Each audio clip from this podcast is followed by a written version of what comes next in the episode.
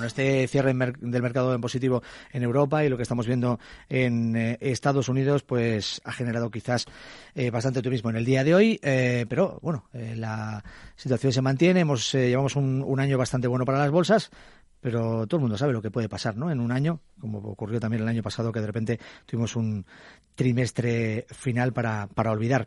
Eh, vamos a um, hablar de este contexto de mercado y de la situación de las inversiones con Luis Martín Hoyos, que es responsable de BMO Global Asset Management en España. ¿Qué tal, Luis? ¿Cómo estás? Muy bien, estar aquí, como siempre. Bienvenido.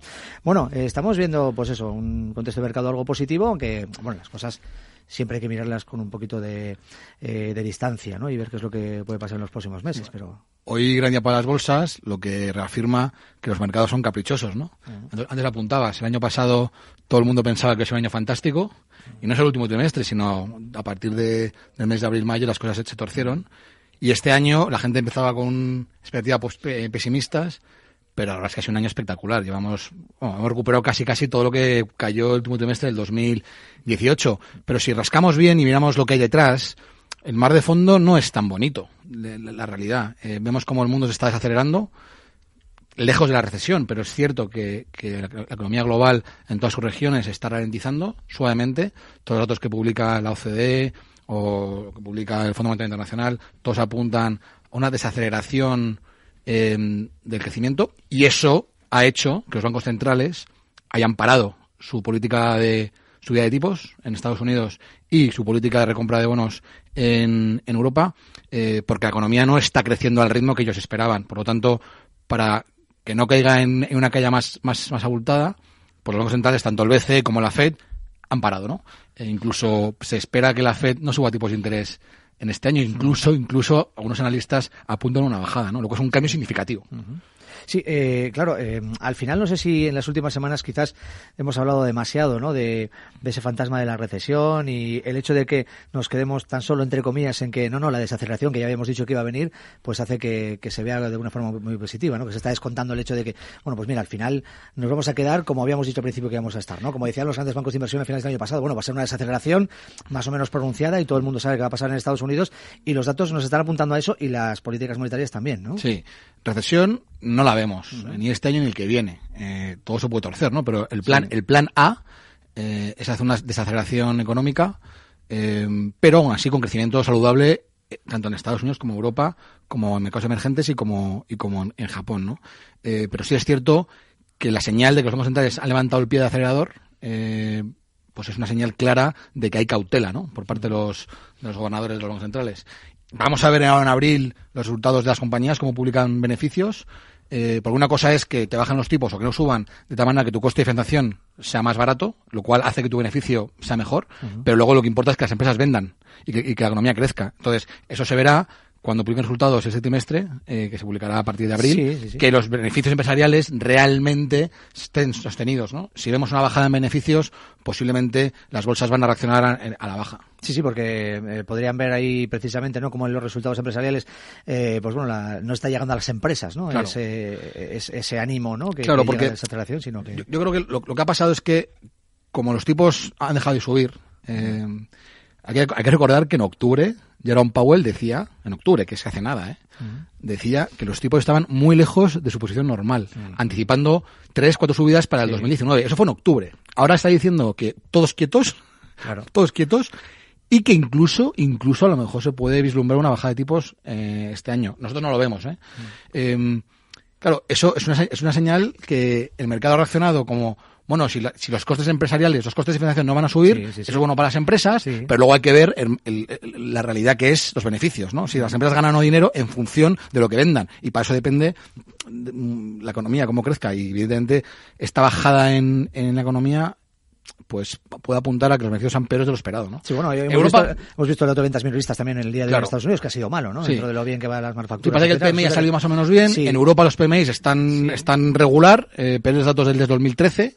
O sea, que, que la, cosa apunta a, a que puede haber unos, a ciertos riesgos, ¿no? O sea, yo sería cauteloso ahora mismo. Sí, bueno, porque si hay riesgos para la economía, eso se va a, afectar, después también a la, a la marcha de las empresas. Y lo ves en el VIX también, ¿no? lo ves en el VIX que está repuntando. Está repuntando, eso, eso, también en el día de hoy, sí. Demuestra una cierta inquietud por parte de los inversores. Mm. Eh, bueno, el VIX en 13% es normal. Sí, bueno, o sea, vale. lo que pasa es que estamos acostumbrados a VIX del 8, del 9, del 10, Sí, sí. que eran totalmente ilógicos. Claro, claro. Eh, un VIX del 13 es lo más normal del mundo. Sí, sí, sí, sí, está claro.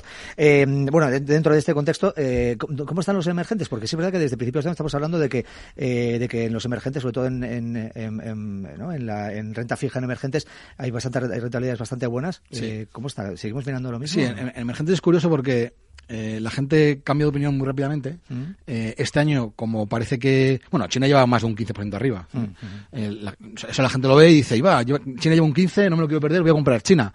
O otra reflexión que hacen muchos inversores es, bueno, como la Fed va a dejar de subir tipos de interés, esto es bueno para las divisas Claro. y, y va a ser bueno para los países emergentes, ¿no? Yo creo que hay que comprar emergentes por motivos muy diferentes a que las Fed suba o no tipos o a que el dólar suba o no suba.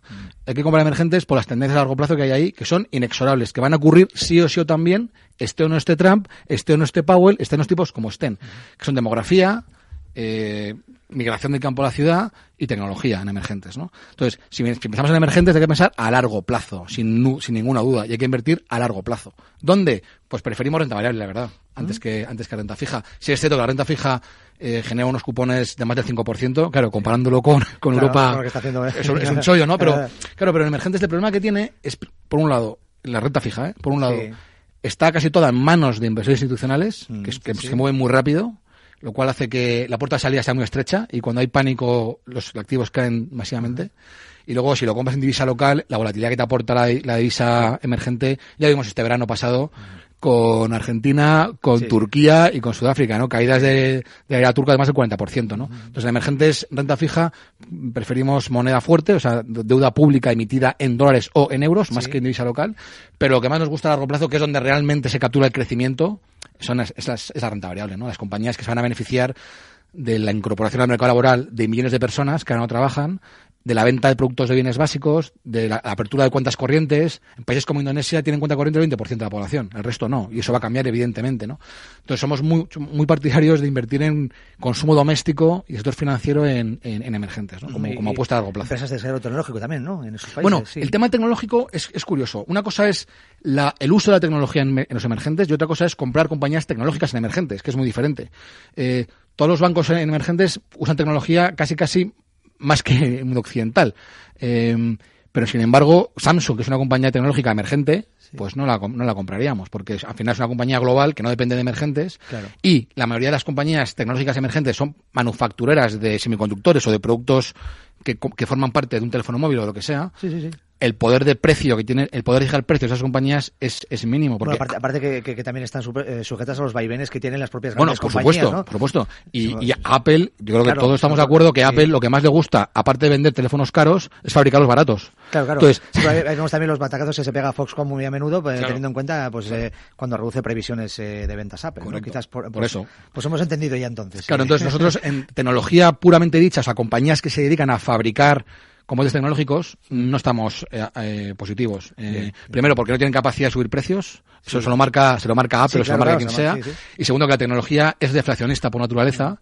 Y dentro de cinco años esas compañías a saber dónde están, ¿no? Entonces, preferimos eh, mm, bienes básicos, pasta de dientes, té, eh, pañales, cosas que sabemos que de aquí a 5, 10 años, 15 años se van a usar igual, ¿no? Además, con un crecimiento exponencial porque el aumento de la riqueza en estos países es muy significativo. ¿no? Claro, claro. Eh, bueno, por último, por, por último ya, eh, Luis, antes de, de despedirte. Eh, a ver, eh, estamos mirando hoy, eh, oportunidades ahí en mercados emergentes, pero fuera de los mercados emergentes, ¿dónde podemos ver oportunidades de inversión? Ahora mira. que estamos empezando el trimestre, venga. Pues mira, nos- nosotros este año hemos bajado un poco el peso en renta variable. Creemos que, en nuestro caso, tenemos un, un- un fondo mixto bastante interesante. Eh, que lleva 24 años de historia, solo ha caído dos años. El año 2008 hizo un más 12%. Fíjate que el año 2008 que fue lo de Lehman, ¿eh? Sí. Eh, que el mercado estaba matando, este fondo hizo un más 12. Eh, se llama Peerford Global Total Return y la verdad es que es una oportunidad muy buena para ese entorno actual.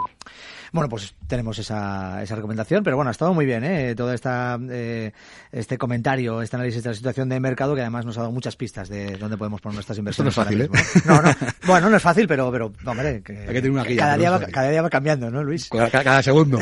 Luis Martinoyo, responsable de BMO Global Asset Management. Muchísimas gracias una vez más. Vosotros, gracias. Venga, adiós. Mercado Abierto con Luis Blanco.